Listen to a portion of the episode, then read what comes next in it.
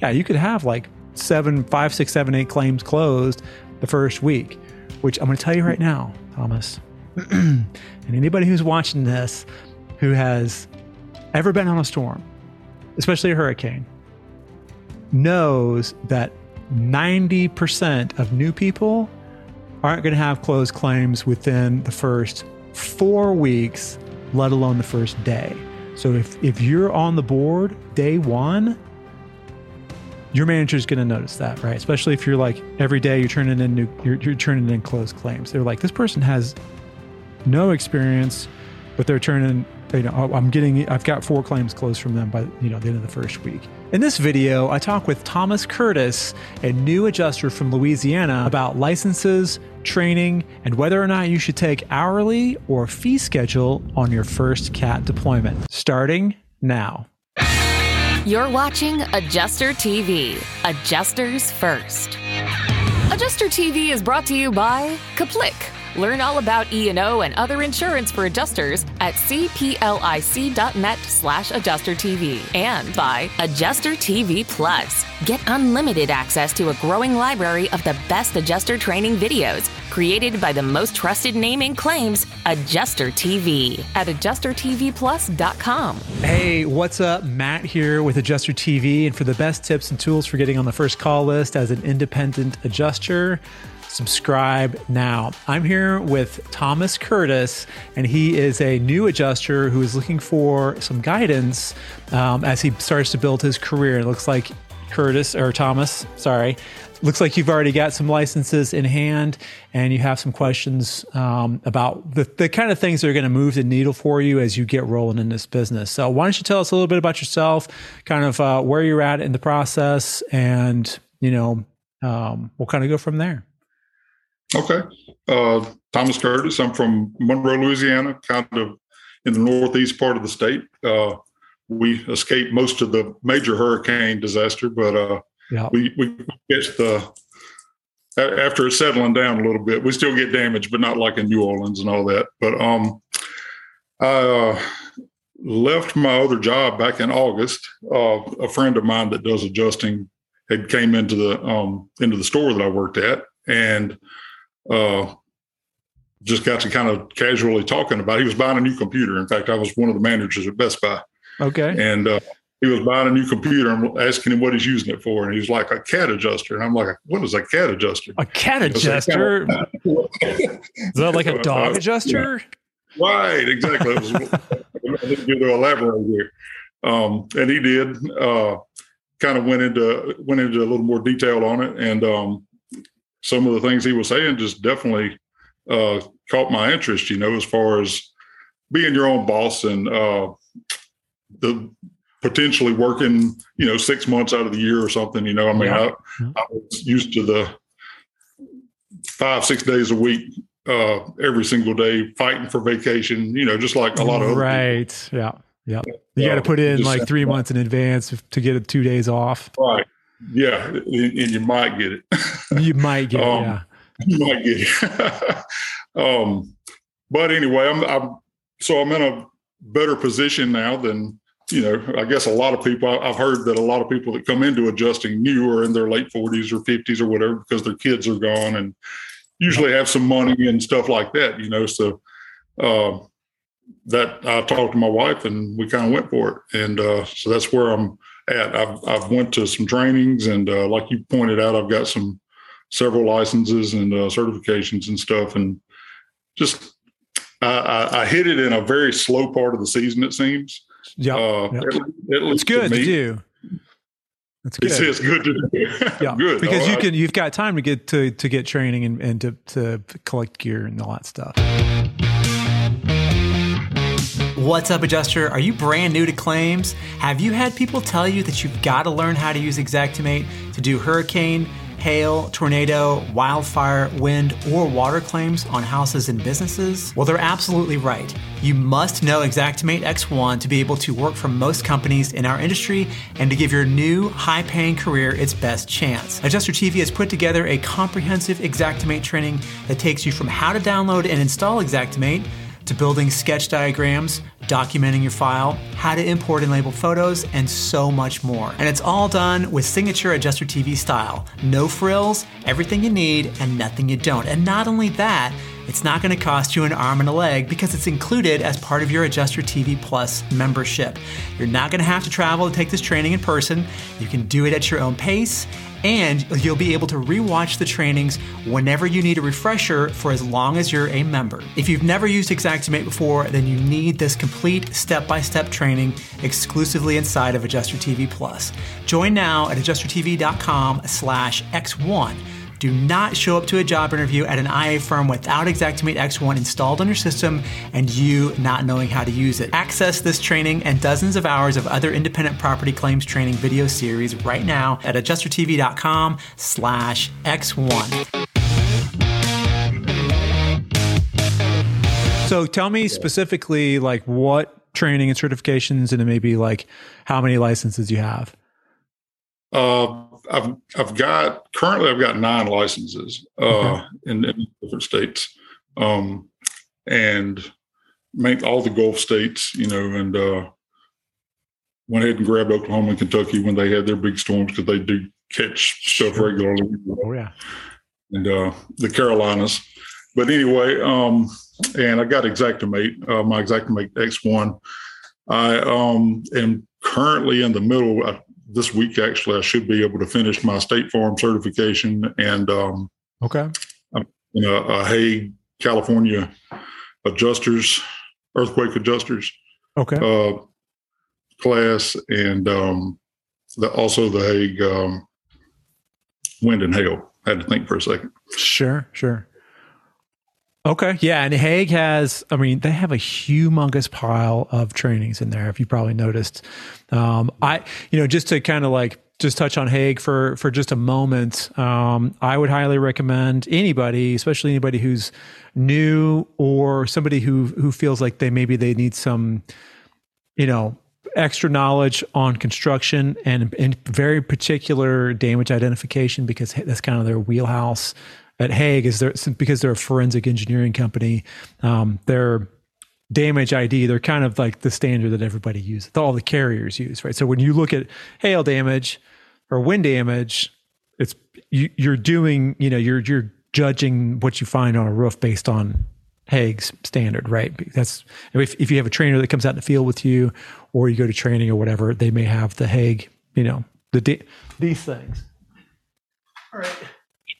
I got a whole stack of them here, but the uh, you know, the, all these little yeah. books that they have, they're super durable. The pages are really thick, and they show like mechanical, you know, wear and tear. What's a what's a shingle defect and all. I mean, it's all this stuff, and you can like when you're standing there talking to the homeowner, and they're like, "Well, what about those cracks, right? Isn't that caused by the storm?" And you can say, "No, as a matter of fact, those cracks are caused by." Um, I can't read it because I don't have my glasses on, but it's caused by whatever it says right here, right? Um, right. This is a shingle defect where the roller that created the shingle, let's see if I can get a picture, make that. Yep. When they made those shingles, a piece of that, the applique stuck to the roller and the rest of the applique stuck, stayed on the shingle. So that's not storm damage, right? So you can, you can say that to the homeowner or the contractor who's trying to get you to buy stuff, right? 100% take as much Haag training as you can. Um, I would even recommend their Haag certified reviewer program. If you go to haguecertifiedreviewer.com, um, they have three levels currently. Um, the, each level covers, like level one covers construction. Um, level two covers uh, damage ID and scoping and things like that. Dam- level four or level three is Xactimate and Symbility or CoreLogic you know it's the software so using what you you've learned as in level one and two putting it together and, and you know using the software to write an estimate which is i mean that's what we do right? Right um, exactly. so i would strongly recommend you know just just to kind of kick it off with you know talking about certifications.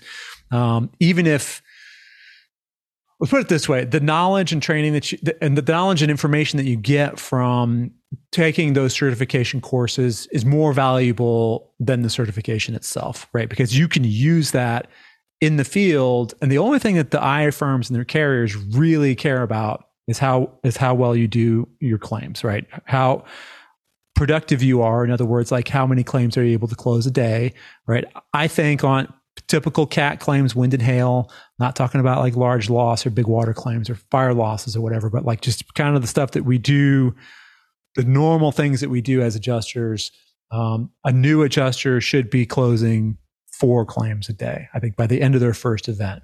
Um, at least, you know, definitely, absolutely 100,000% by the end of their second event.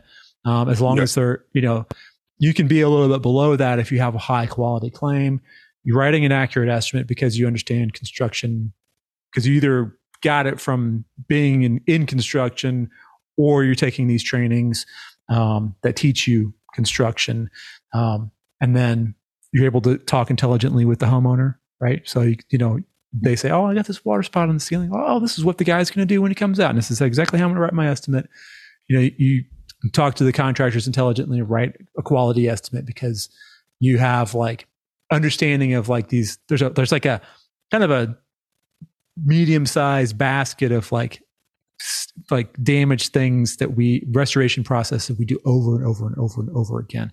And so right. you're not going to be like, doing total losses all the time. You may do total losses once in a while, but you're yeah. mostly, mostly going to be doing shingles, roof, a lot of roof claims. You know, most claims probably be roof claims, especially for a cat. If you're wanting to do cat, mostly mm-hmm. going to be roof claims, right? And roof siding, exterior finishes, things getting blown off, or trampoline flies across the yard and you know bangs into the side of the house, takes out a couple of windows, and puts a big hole in the siding, right? So how are you going to fix that? you know, it rained in and caused some damage on the drywall on the inside, and there's a big stain on the floor, right? You got to know how to write an estimate for that. So, whether or not, like I said, if you um, care about the certification or whether you put it on your resume or not, getting that that knowledge through those training courses is absolutely critical. So, if you go do Haag stuff, you can buy those the books. Um, you can they have little tools and gadgets and gauges and things like that that are that are useful. Shingle gauges. Um, any training that they have, their Haag certified inspector, um, Haag certified reviewer, um, the their residential roof, you know, damage ID program, all that stuff. Uh, if you use code adjuster TV, you get 10 uh, percent discount. So it's a little something yeah. for you. For certifications, those are the things that I primarily would, would go for. It's going to be like the really, really like the core hard skills, construction, scoping, um, Xactimate. And I would also learn CoreLogic, Symbility. Um, Liberty Mutual and Safeco are using uh, CoreLogic, and those are like top 10 insurance companies. And if you, you know, if you're able to, to, to handle claims in Symbility, um, CoreLogic, you're going to be have a whole lot more opportunities than if you if you just stick with Xactimate. Um, Xactimate still is is pretty. I, I, won't say it's not universally used, especially now, but it's still they're the big they're the big player on the block. So you got to have skills in Xactimate. But some carriers are, are for some reason they're going over to Symbility. Um, so it absolutely pays. Download a free trial, I think, if they have one, um, and you know, for sure use that because you can put that on your resume and say, Hey, listen, you know how to write an estimate in there. And, you know, I'm happy to work for any carrier that uses CoreLogic and that kick open a lot of doors for you. Um, so those are the things that I would I would concentrate on, and and again, like I said, I, it's not necessarily like you're looking for things to put on your resume as, as, to say I've got a certification in this or a certification in that. It's that you want to get those core skills because honestly, the firms, truthfully, they, they're going to look at your resume and see that you're st- an upright, standing human being who is able to climb a ladder. And you know, well, you've got some Xactimate training on here. Uh, you got your State Farm certification, and you've got nine licenses or fifteen licenses or licenses or whatever. Let's put you to work and see how you do. How you do on that first event is how they're going to judge you going forward, right? So you could have 10,000 things on there, certifications, but if you fall on your face on your first storm deployment, right. it's for nothing. It doesn't. It just doesn't matter. Um, those things only carry weight. I would truly, I would say that they really only carry weight for you to build your skills, so that when you get on an event, things are not like you're seeing not not seeing things for the very first time, which is yeah. tends to derail people. Um, so yeah. So any any thoughts or questions about the, you know kind of all, all that stuff? Yeah, um, that was a lot. yeah. Oh, but it's a lot of good stuff. Um, so I, I, do have some questions that I wanted to ask you. Um, sure. Just kind of get your get your opinion on.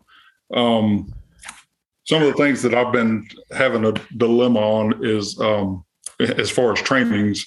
I, I, feel like you can just be in over your head on on getting trained, and I don't know what what is use, actual useful, you know, or right. what's uh, what's not going to benefit you that much. So you're putting time and resources into something that's not that beneficial because, you know, as a new adjuster, you don't really know. Right. Um, and rope and harness was one of them versus just getting a goat. Uh, right. You know, um, I, I, see a lot of people saying getting New York license and yep. stuff uh, is very beneficial, even for a new adjuster. Um, so as, as far as the uh, rope and harness and, and stuff like that, what what is your opinion? Is that looks like you got rope up behind you there, possibly? Um, yeah, I do. I've got I've got a whole rope and harness gear. So here's the thing. So with with rope and harness, it's it's you you really I think any adjuster, anybody that climbs roofs for a living, really should use fall protection on roofs that are steeper, like a seven twelve or steeper. Um, for the utmost in safety.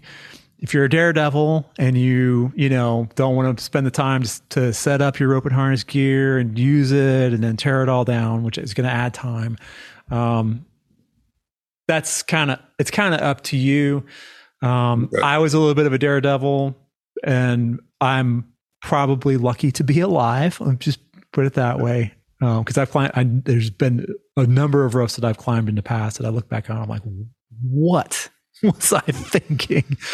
I am, I can't believe I'm sitting here without like, you know, a neck brace and, you know, whatever, right. broken back. Um, so I, I think that uh, rope and harness is one of those things that I, I really think that people, it's, it's, it's pretty important for them to get. In particular, some carriers, um, and some firms have a deal worked out where if, if you have to use rope and harness on a um, on a loss, then you can bill a lot extra, not just like steep and high, but like more than what you normally charge for steep and high if you're using fall protection gear like that. Um, in some cases, you may be able, able to um, get extra work as a two story steep person, like a ladder assist. Um, and you can do that through a lot of the firms. If you say, "Hey, you know, I've got a you know a one ton pickup truck with a long bed on it, and I've got a forty foot ladder and a twenty four foot ladder, and I've got a full fall protection set up," you know, if if you got people that need to access a dangerous, you know, or like spooky roof, give me a call. I'll charge fifty bucks a pop or whatever it is you know they want to do. Um, you can go through Hancock, um, which is they do ladder assist and like roof inspections. Uh, Crawford has uh, a program called Crawford Inspection Services. If you go to cis.claims.global, um, you can get signed up and it, they just it's roof inspections only whether it's for a claim or not for a claim so it could be something totally unrelated to a claim where they just need somebody to go take some pictures or diagram and measure a roof um, and then you know you get paid per yeah. per job or whatever so you can kind of in a way you can you know if, if you if you like doing that kind of thing if you're you know the ropes are you know the, there's all kinds of little gadgets and gear and the knots and all that stuff. And it's it's if you're into that i mean it could be a kind of a cool side hustle for you um, to do in the downtime right especially in louisiana i mean it's probably not going to be minus 25 degrees down there very often like it is occasionally gets up here um, so you could probably climb roofs year round um, in your area or close by, right? So that's kind of my feeling on rope and harness. I think if you're a run and gun and you, you know, if you get into a neighborhood on a hailstorm, let's say you're in, you know, a lot of cities in the Midwest, they're going to have these little neighborhoods that have these one story ranches in them with 412 roofs, right? And you spend a whole summer in that town or city and you might break out your rope and harness gear maybe once or twice, maybe a half a dozen times. If you go end up in the neighborhood with the big, the Victorians that are like, you know, it's 26 feet to the the gutter, and then it's a 12 12. Right, I'm I'm 100 percent going to use rope and harness on that roof. Um, yeah, but you're not going to use it that often. You might use it. It's like having like a 32 foot ladder, right? This is kind of what happened with me. Is that I always carried a 24 foot extension ladder and a 32 foot extension ladder, and I would either not touch my 32 foot ladder all year or use it on every claim. It was just one of those things. Like it just depended on where they sent you, right? Um, so I think it's a good skill to have, um, and it's a good it's a good way to, to be more self sufficient. To say, you know, because a lot of times you'll pull up to a house and be like, "There's no way in the world I'm climbing that. There's no way, right?" If you right. got rope and harness and you have a long enough ladder, you can get on just about anything. And the things that you can't get on, like apartment buildings and things, a lot of times contractor's going to be there and he's going to have a tall ladder, or they have a, a hatch on the roof that you can just walk out on. Um, so I like I always liked being like perfectly self-sufficient where I didn't have to call ladder assist or reschedule to have the contractor meet me there with a long ladder or whatever. So I carried a long ladder and rope and harness. Um, as far as licenses go, I tell everybody um, because wind and hail is going to be your bread and butter to start. You know, storm season um, starts up in March, April, especially down the farther south you go, the earlier it starts.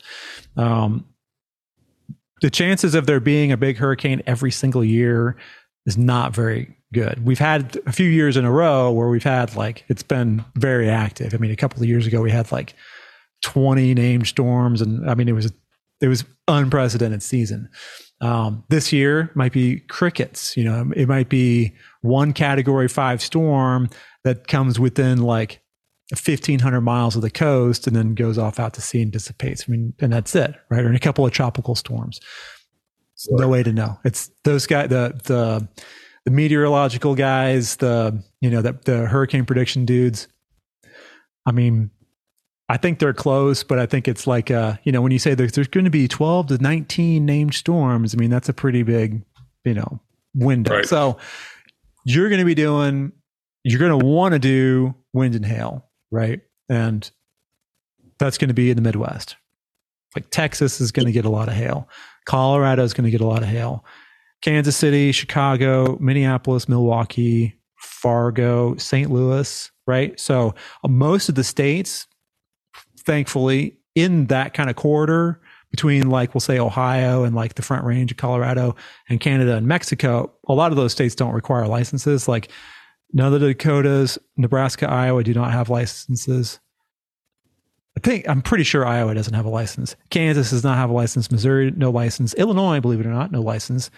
Um, so I tell people, I say, get Texas, Oklahoma, uh, Minnesota, 1000%, because Minneapolis, St. Paul is a big metro area.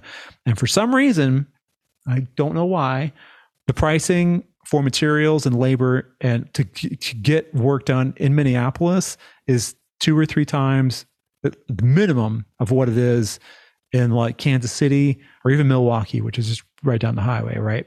Um, which so when you go do a claim, and plus they have matching for siding, right? So if you go do claims in Minneapolis for hail claims, you got a roof and one side of siding that without the matching is going to be like two to three times what it would be in Kansas City, right? So if it's if in Kansas City it would be a ten thousand dollar claim, it might end up being like a twenty eight thousand dollar claim in Minneapolis for for the exact same thing. And then you wrap the siding, and now you're talking about a sixty thousand dollar claim. You're billing on yeah. that, right? And it's not a whole lot of extra work. You just have to measure those other elevations, get the siding yeah. sample, and um, so Texas, Oklahoma, Minnesota, uh, Indiana 100% get Florida, 100% get New York. Um, it okay. is it's a it's a big deal state and, and it's something that pops. You know, if you want to talk about something, one of the few things I think that really pops on a on a resume is going to be New York license adjuster. Oh, and by the way, down here, here's the rest of my licenses, right? Um, and then I would probably, ideally, Thomas, um, you really want to get all the licenses to be to be totally truthful because it, it opens up it opens up um, a lot of deployment opportunities for you. You can go anywhere in the country, right? And you can go to Hawaii or Alaska yeah. if they have, you know, if they get a 9.2 up in you know earthquake up in Alaska. Um, and even more importantly, in the downtime, and even start probably starting right now, um, you have the opportunity to do remote work, right? And if so, if you're going to be a desk adjuster and write claims, um, some firms will will if you're a new person, they'll they'll some firms will let you do this. Some firms won't want to put you on desk claims until you've got some experience in the field. But either way, if you're living in Louisiana and you want to adjust, you know, the, the company has a bunch of claims. They have a big snowstorm in New Hampshire and they need people to like, they're scoping photo and scoping those. And then they're sending them out to desk, remote desk adjusters who are just sitting at home, getting on their laptop every day. You have to have a New Hampshire license to write those claims, right? So having as many licenses as possible. If you don't want to get every single one of them, Southeast 100%, um, the Northwest and the Northeast is, is where I would kind of focus on getting licensed because especially the Northeast and the Northwest are heavily populated, right? Um, Seattle, Portland, there's a lot of cities along the I-5 corridor up there. On the other side of the country, you've got, you know, all the, the states around Boston, you know, I mean, from like basically Boston or a little bit north of Boston all the way down to like, you know, into Virginia, it's one city, right? You drive from that whole distance, you drive for like a day and you're just, it's nonstop populate. It's, it's, there's no like fields or like, oh, there's farms here because you're driving down the, it's just all people, right? They're all packed in on the coast there. So there's tens of millions of people that live in, in those areas, New York, all those places. So you want to get some licenses up there. You can be busy, be real busy um, doing claims up there. So those are my thoughts on rope and harness and uh, licenses for sure. Obviously, getting every single license is is pretty expensive. Um, so that's yeah. why I kind of tell people that they, if they have limited resources and they're you know if they're they're just getting started out, you're probably your chances of getting deployed first are going to be in Texas, Oklahoma, Kansas, Colorado, Colorado, you know, Denver, the Front Range, Fort, Fort Collins to Pueblo, they get hit with hail all the time. I mean, even in January, they'll get hit with hail. Um, and then the Dakotas, right? You could be, you could find yourself up in Rapid City, um, Des Moines, Iowa, um, Kansas City, you know, St. Louis. Those are those are big. Those are pretty big cities. Like you know, the city itself might be five or six hundred thousand people, but the suburbs around it are make it well over a million for those places. Um, right. And they get hit with hail every summer. Seems like so. Okay. What do you got? Probably need to be recording this myself. oh well, you'll have a recording of it when it's on YouTube. Doesn't go on YouTube. I hope it does because uh, a lot of good stuff. It will for sure. So um, when I was when I was at my at the adjusting school, I went in uh, Houston at Mile High. Um, there was discussion over whenever you first get your first deployment, um, taking fee schedule or hourly. Uh, and, and a lot of people say take hourly because you're going to be slower, not necessarily know what you're doing, and uh, what have you, you know. And I, I, just I hear different opinions on that. Is that just a matter of uh, preference, I guess, or is there a what, what would be your recommendation on that? I mean, uh, were, were they suggesting that you had a choice? Yeah. Um, that's a good. There, there was a one, one, one of the graduate one of the graduates was there, and uh, she um she had, was telling us about her first deployment, and she said whenever she signed on, had she had the option to do fee schedule or hourly, and they signed her on for like I don't know forty dollars an hour or something like that, you know, and uh, whatever you choose, you had to stay on for the whole deployment with that company. Uh, but and they were saying that was a good option for new people. Sure. Um, but I, but I and, and I am new, but the guy who got me into uh, into adjusting, I've been doing a lot of shadowing with him for months now, helping him with uh, you know all his daily claims and stuff, and uh, writing the estimates and so on and so on. So I, I feel fairly comfortable. Uh, at, at, least you know I'm not going in just completely blind. Uh, right. But I still don't know. You know, I don't want to get in there and just be fumbling around with a handful of claims. Right. So this is what I would say to to that question. So th- the factors that you have to take into consideration are, you know, the, really the main factor is going to be how how quickly are you going to be able to get up to speed and start closing claims, right? Um, if you're if you spend a lot of time beforehand getting training, you know, going to Mile High is awesome. I would still recommend getting additional training. I would still recommend Haag, all all that stuff, um, because it's just only going to make you more knowledgeable. Um, the other thing that I would strongly recommend, and I, I feel like I say this in every video, but practice all the time, like at least three times a week. Set aside an hour and say, I've got all right, I got Xactimate open in front of me. I got my camera, I got my tape measure.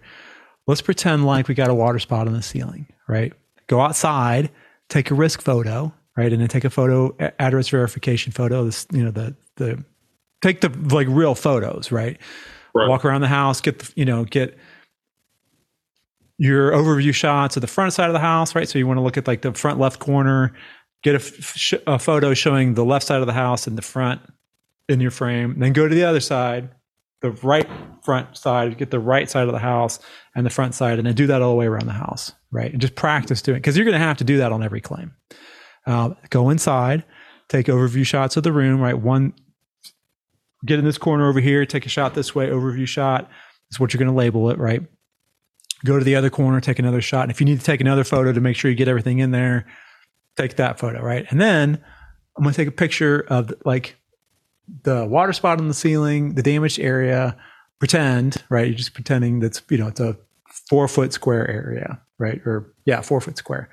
Make sure I, I kind of like to get like a window or a corner of a door to give it context where it is in the room, and then get a close up of that, and then measure the room, and then crack open Xactimate, um, import and label my photos. I mean, there's only what like maybe 10, 15 photos max on that. And then write a little estimate, right? So you've got water spout on the ceiling. So you've got some drywall, insulation, sealant paint, you know, maybe some texture, something like that. Uh, maybe some contents manipulation or like masking or whatever it is that you know you, you feel is appropriate to do for that particular claim and then a little bit of debris removal to take the the, the you know the, the stuff that gets cut out and it's going to be thrown away you owe the, the insured and the contractor a little bit of money to, to toss that. You know, they might just throw it in the dumpster out in the, or uh, the insured's residential trash can, or the guy might put it in the back of his truck and take it to the dump, right? So you, you owe him a little bit of money for that. So you got a little super short estimate, right? And then you've imported and labeled your photos, get into the diary place in Xactimate where you can write an activity diary and say, you know, scoped loss, um, no damage found to the exterior of home, um, damage to uh, ceiling in guest bedroom caused by windblown rain. Um, explained, you know, scope settlement, depreciation, mortgagee, whatever, uh, deductible to insured on site, close file, right? Just to just write a little diary entry like that. And you can also do the same thing and, and create a, a, little bit more of an advanced thing, which would be a general loss report and do the same thing. Um, and then close your computer, you're done, right? And then do that again right. the next day and do it a couple times a week, three times every day if you want to.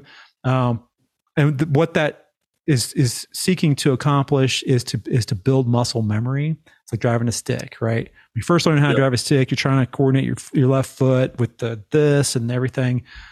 But right.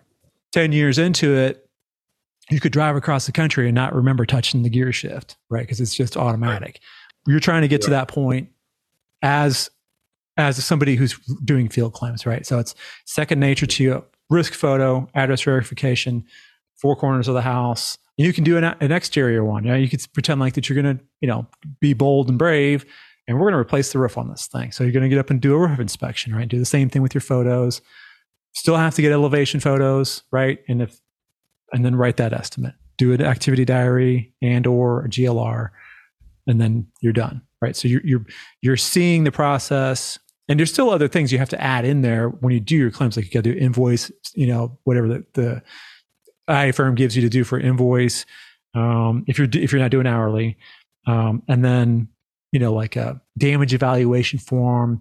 Sometimes it depends on the carrier. They may have like some like goofball like proprietary claims management system that you got to figure out how to get into and it may be like 15 year old technology so it doesn't make any sense right it's not it's not intuitive because you practiced doing the basics of the claim and kind of building that muscle memory moving around mm-hmm. through the house like actually physically doing it not just like sitting there you know to take 18 pictures of the cat and then label them something different right. go and do it. Um, because when you get on site and what i'm getting to here you know is to help me make that decision whether i'm going to take hourly or whether i'm going to do fee schedule is you have to what no matter how you get paid you have to build in time into your schedule to learn everything else that you need to learn right? So if if you went and got state farm certified and then your first deployment was with allstate right? And you didn't know that you had to get allstate certified. That's the only thing that's available. You're going to take the first thing that comes up right? You're going to go work for Allstate. Yeah, you got to figure out Allstate system, right? And it's not this totally dissimilar from State Farm or any other insurance company for that matter, but it's going to be have the quirks and workarounds and hacks and things like that. If you already have the, the scoping and estimating and sort of the Xactimate muscle memory in there in your brain already, then yeah. those things become a lot easier t- to do. So if you prepare, this is this is what where I'm going to make that decision, right? if I'm prepared, if I've practiced Xactimate, you know, just made it a point to do it three times a week for four months. How you know it's March right now, February. Um, it's going to be a couple, two, three, four months before hail season really it starts to like you know kick up its heels. Um, but I practice Xactimate a little bit every single day. You know, just every little thing I could think of. Well, I'm going to replace that baseboard. You know, I'm going to replace that window. Just small estimates. It doesn't have to be the total losses, right? Um, then when I get on site, all I have to do is go. This is how I would set up my inspection, whether I'm getting paid again hourly or um, by fee schedule. I'm going to do. I'm, I'm.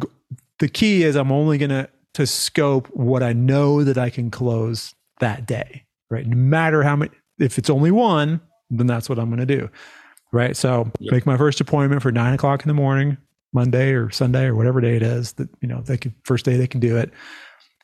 Take all the time I need at that insurance house, no matter how big the file the claim is.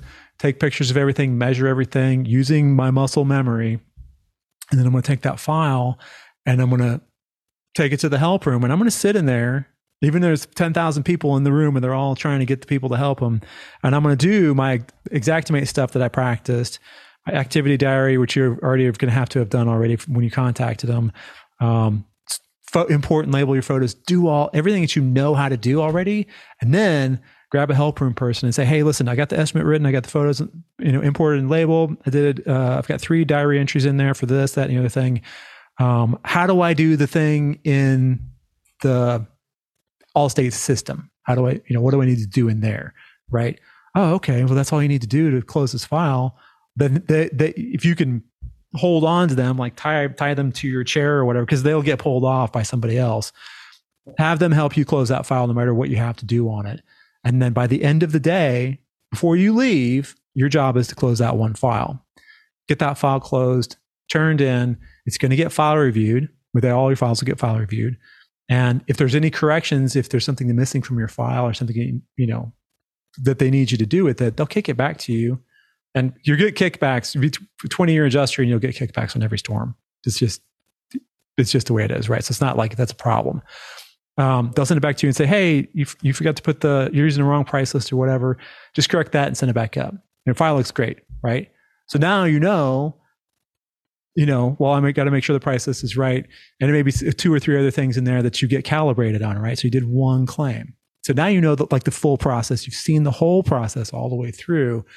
Um, if I'm that prepared and I know that I can close, you know, I can do do one a day for three days and then have like a buffer day, like a like an admin paper day in there that where I'm make phone calls and do corrections and in case somebody needed to reschedule or it rained or whatever, you've got a, got a, a blank day in there that you can kind of use to to you absolutely need to have every three days as a new adjuster. I would put it a day. It's not an off day but a day where you're not, you don't have any field inspection appointments, right? So one a day for the first three days.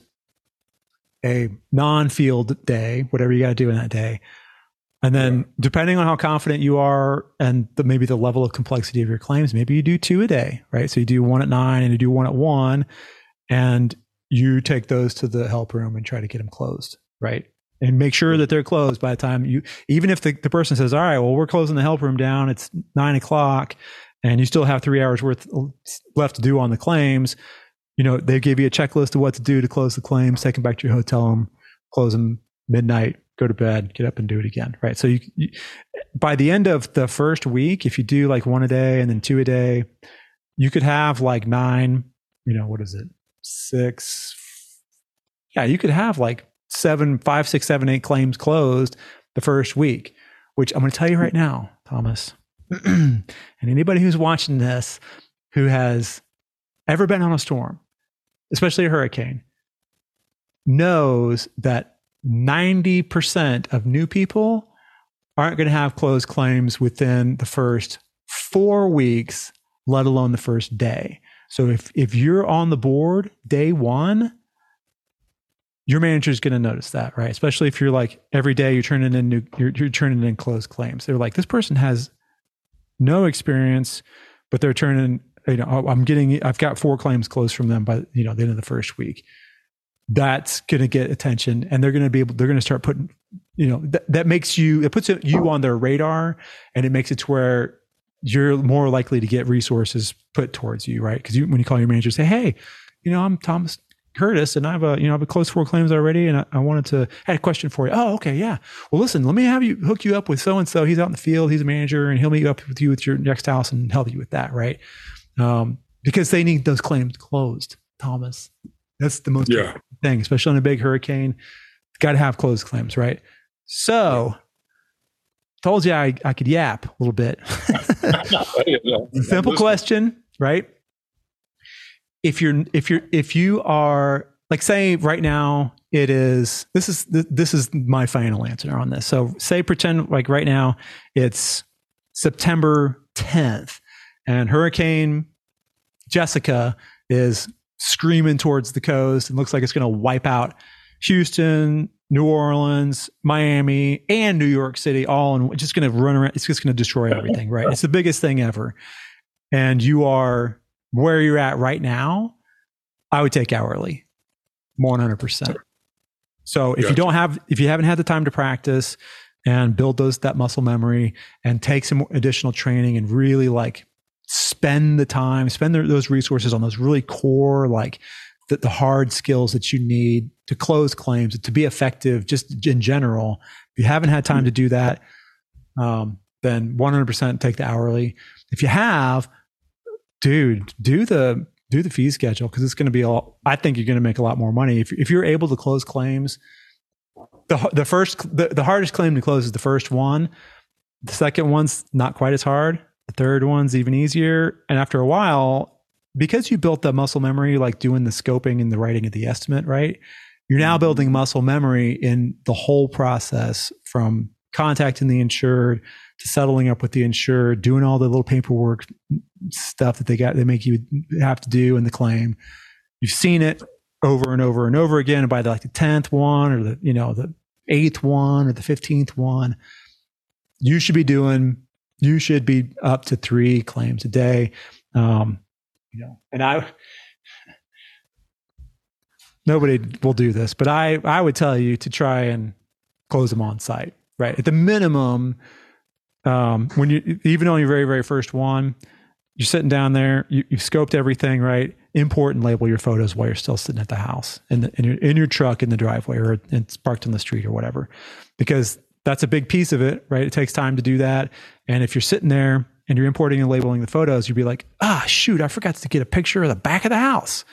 Jump out and get the photo, right? Because you know, or the roof, right? The back slope of the roof, right? You might you might be wanting to to replace the roof, didn't get a photo of the back, and you did maybe you didn't write down the number of vents that were back there or whatever. It happens, right? So now you're still at the house, so you're going to write be able to write a more accurate estimate because you're not going to guess later at two o'clock in the morning like everybody else is, right?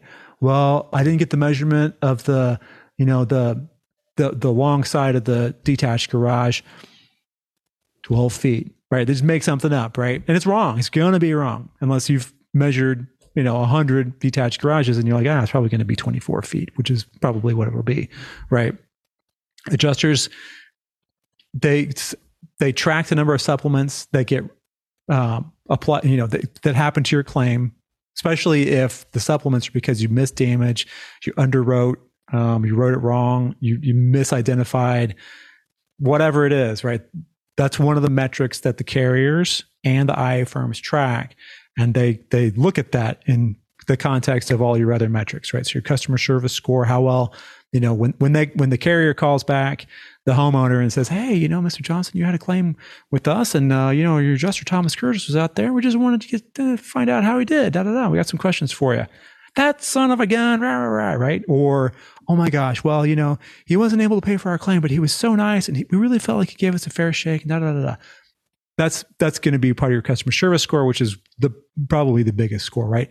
Your technical, which is like you know how good you do on your estimates, um, your policy you know your policy analysis and like your coverage decisions right? If you if you're having to you have that responsibility all those things they track. And then they track if you how much your files reopen for whatever reason right? And they'll if they see a lot of them like a high percentage of your files reopen they're going to look hard at why and it's going to have an effect on whether or not they're going to want to hire you again or give you more claims or whatever right so long story short if you prepared take the fee schedule if you are not ready, but you're like, I'm Yep. just gonna, I'm gonna jump in, then hourly, 100. percent Yeah. well, that's, um, that, that's that was good stuff there. Now, um, and, I do feel like I'm, I'm glad to hear that the customer service end of it is uh, Oh. probably the most important because that's the one I got the most experience in. Yeah, Um, yeah. Yeah. Um, and you answered a whole bunch of my questions right there with with that spiel. Um, This, you know what, Thomas? I tell you what. This is why for a lot of my videos I write a script and I put it on a teleprompter because I'll just like, well, I want to talk about this, and then I'm like. I'm over here. So I, I have to like put the guardrails up. yeah, I, I, I mean, you, you hit a whole lot of uh, whole lot of areas there, um, and it was all important stuff. And like I, I told you at the beginning, it's all stuff that I need to hear. So, uh, so only question I've got on here that you kind of haven't touched on um, is like in, in adjusting is pretty much like anything else. It or at least from what I hear and makes sense that it would be as networking. Yeah. Uh, so, what are some of the best ways to network uh, in adjusting? Because, like, the only people that I know are the people I went to the school with and my friend, you know. Um, and I, I'm assuming once you get on a deployment or get dailies or whatever, you'll start, you know, start meeting some different people or something. But is what is there uh, anything actually to that or? Yeah. Oh, networking is is is a very very big deal. Um, the best ways to network are to attend um, any like any IA firms that are at, like you see on Facebook or whatever, or people that companies that you're kind of looking into. I want to maybe I want to get on their roster. They have free trainings. They have low cost trainings. Um, they may do carrier certifications, like you could pick up your Allstate certification, your USAA, your Liberty Safeco, your State Farm, whatever it is, right? Um, go to Alacrity and get your State Farm, and maybe go to Pilot and get your Allstate or whatever it is, right? Go to those because you're going to be able to network with the, the other kids in class, and also the instructors. A lot of times, the instructors are part of like their HR recruiting, right? So Mhm. they're not only just like up there, like saying, "All right, well, this is a window, and here's you know the little."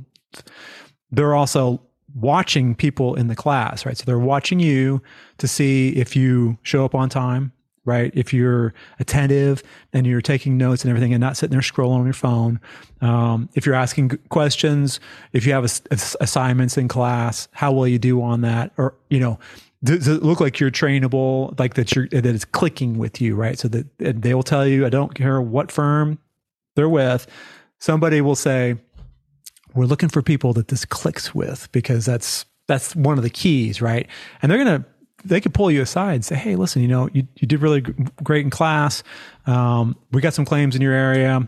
Um, we want to give them to you, see how you do."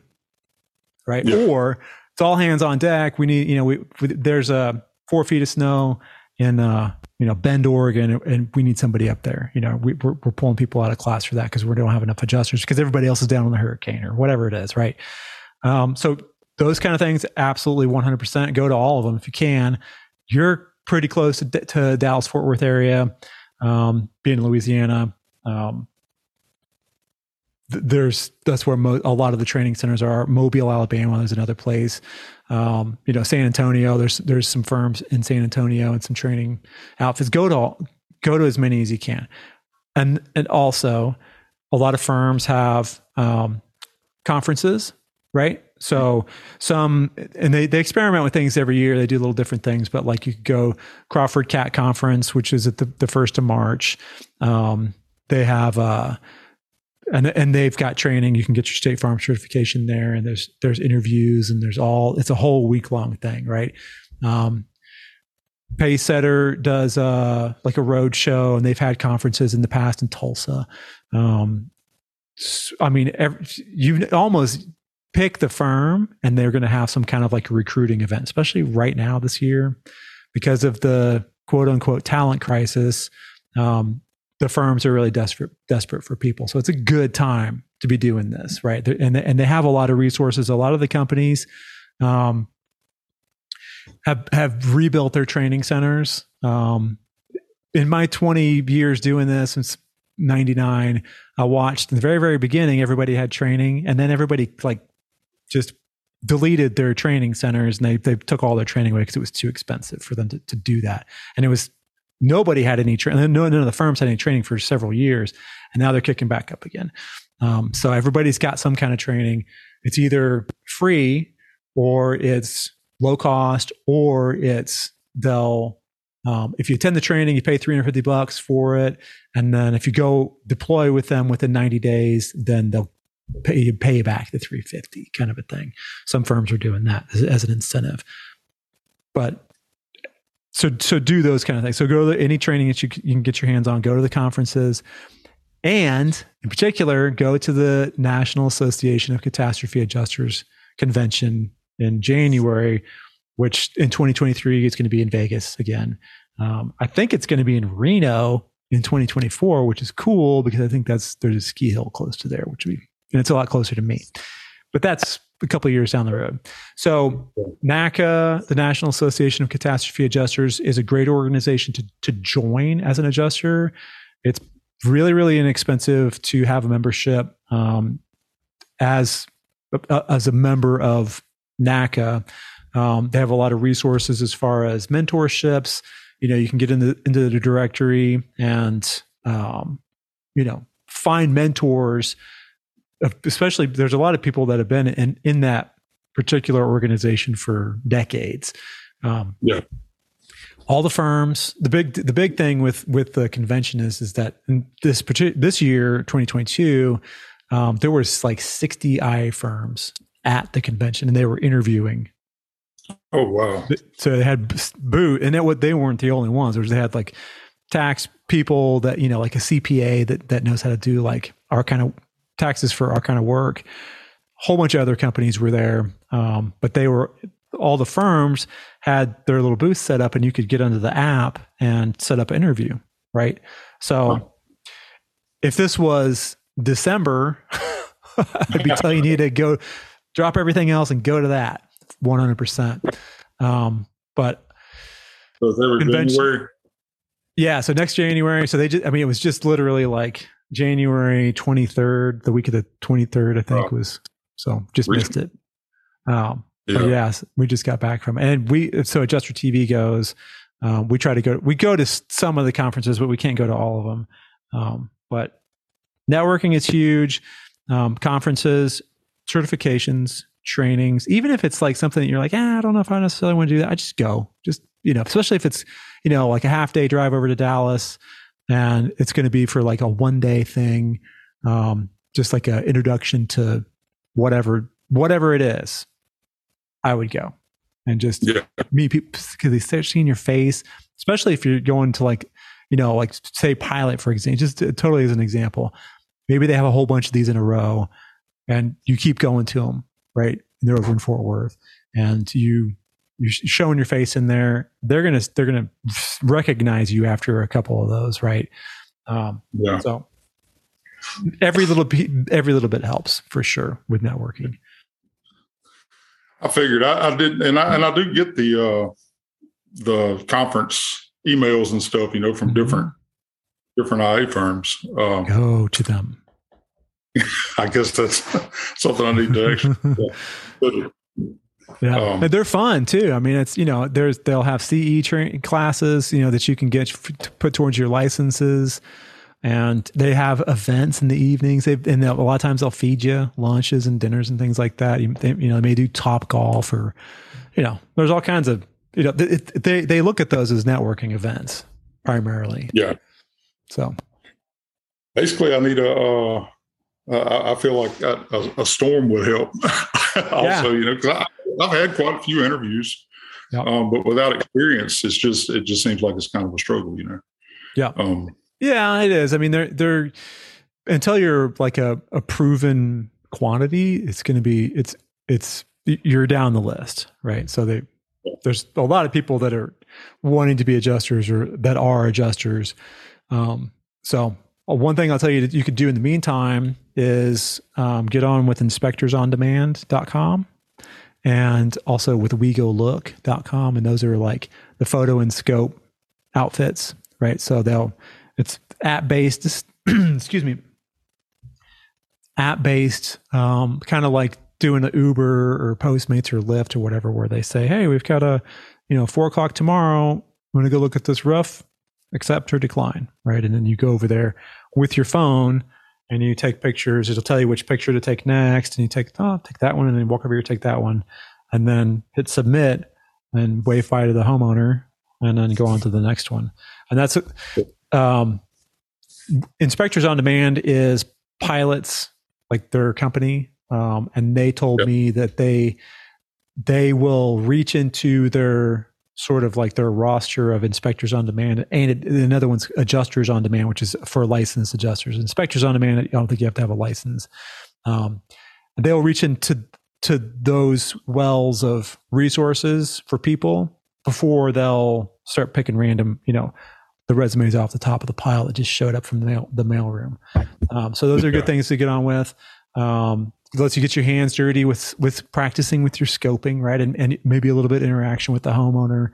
Um, contractor might be there, right? So um, I would I would do those as well as the uh, the the CIS.claims.global, which is Crawford Inspection Services. Um, if you're into doing like roof inspections only, so yeah. and you can kind of you can kind of get started with that stuff right now. You might even check in with Pacesetter um, with their Evo program. They may have some remote stuff that you could do, but Okay.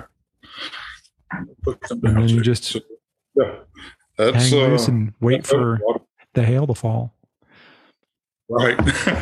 that's what we're waiting on. Yep. So hopefully, uh, hopefully there'll be a lot of hail. Yeah. Worst case scenario, well, worst case scenario, nothing happens.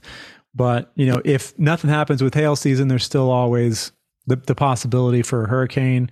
I mean, I feel like Louisiana's gotten beaten up in the last few years. Um, Yeah. You know, and, and you probably, you know, if, being in northern Louisiana, you still had hurricane damage up there, right? So at least Yeah. some, like some shingles blown off and trees blown down and stuff like that. Um, I think that's a, a, a common misconception that when people think, you know, oh, I'm going to go on a hurricane deployment, it's all going to be just the house, just bare slab, just the houses are leveled, right? And you're going to be on the coast. The vast majority of the claims that you get or that there are on hurricanes are inland small claims, right? Water spot on the ceiling, shingles blown off, right? Maybe some water came in the window and damaged the floor over here, uh, broke the window, tree limb on the house. Um, so practice those kinds of claims, um, no matter what else you do. And when you do get your opportunity, whenever it happens, you'll be able to hit the ground running for sure. Anything else you can think of? Well, I think that's pretty much most of my answers. Like I said, you uh, you answered like three of them in in uh, in the one answer a while ago. Um, basically, I was I was asking how many licenses should you maintain, and is it worth carrying a bunch of licenses? You said great to have all. I of think them, so. Right? Um, Ideally, yeah, it's expensive, and you may and you may never use your New Mexico license, but you know, maybe yeah. you will. Who knows? Um, right. So, do you have? Are you a subscriber to Adjuster TV Plus? I'm not, but I might be after this. well, because you're because you agreed to come on here and so graciously letting me air this, um, we'll give you a free year of Adjuster TV Plus. Wow, that's awesome! Thank you. Yeah, no problem. I'll send you. I'll send you an email when we get off of here. But listen, Thomas, I really want to uh, thank you for coming on, and I hope that uh, in answering your questions, I can help other people. You know, kind of. You know, I know because I know a lot of people have the same questions, and I feel like I answered the, a lot of the same questions over and over again. But um, I really appreciate it, and uh, I wish you the best of luck. And again, I'll be in touch. And if you have questions going forward, um, don't hesitate to shoot me an email. Okay, I sure will. And I appreciate it. And I appreciate all the advice for the invite. No problem. Well, you have a great uh, evening, and we'll catch up with you later. Sounds good, Matt. Thank you. Bye bye. Yeah, we'll see you. Adjuster TV. If you can't be an example, be a warning.